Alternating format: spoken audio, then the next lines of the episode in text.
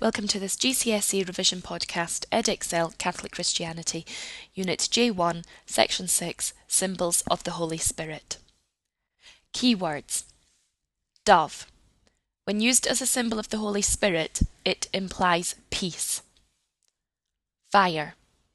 When used as a symbol of the Holy Spirit, it implies purifying power. Wind.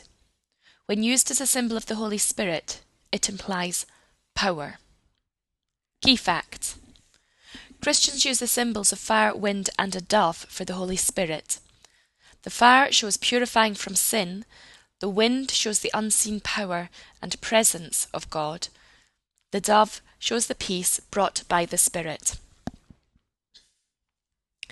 The symbols of the Holy Spirit were revealed at the first Pentecost when the Holy Spirit came to the apostles. Wind.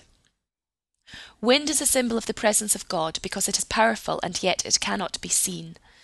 Seeing the Holy Spirit as wind symbolizes that the Holy Spirit gives power to people, and the Holy Spirit inspires people and fills them with the presence of God. Fire. Fire is a symbol of purification. Metal ores are put into fire to remove all the base elements and purify them. Seeing the Holy Spirit as fire symbolizes that the Holy Spirit purifies people's sins in the sacraments of baptism and reconciliation, and the Holy Spirit gives God's power in the sacraments of baptism and confirmation. Dove. In the Old Testament, Noah sent out a dove from the ark to see if the flood had subsided. When it returned with an olive branch in its beak, Noah knew that new life had come to the earth, and that God was now at peace with the earth. During the baptism of Jesus, the Holy Spirit descended on Jesus in the form of a dove.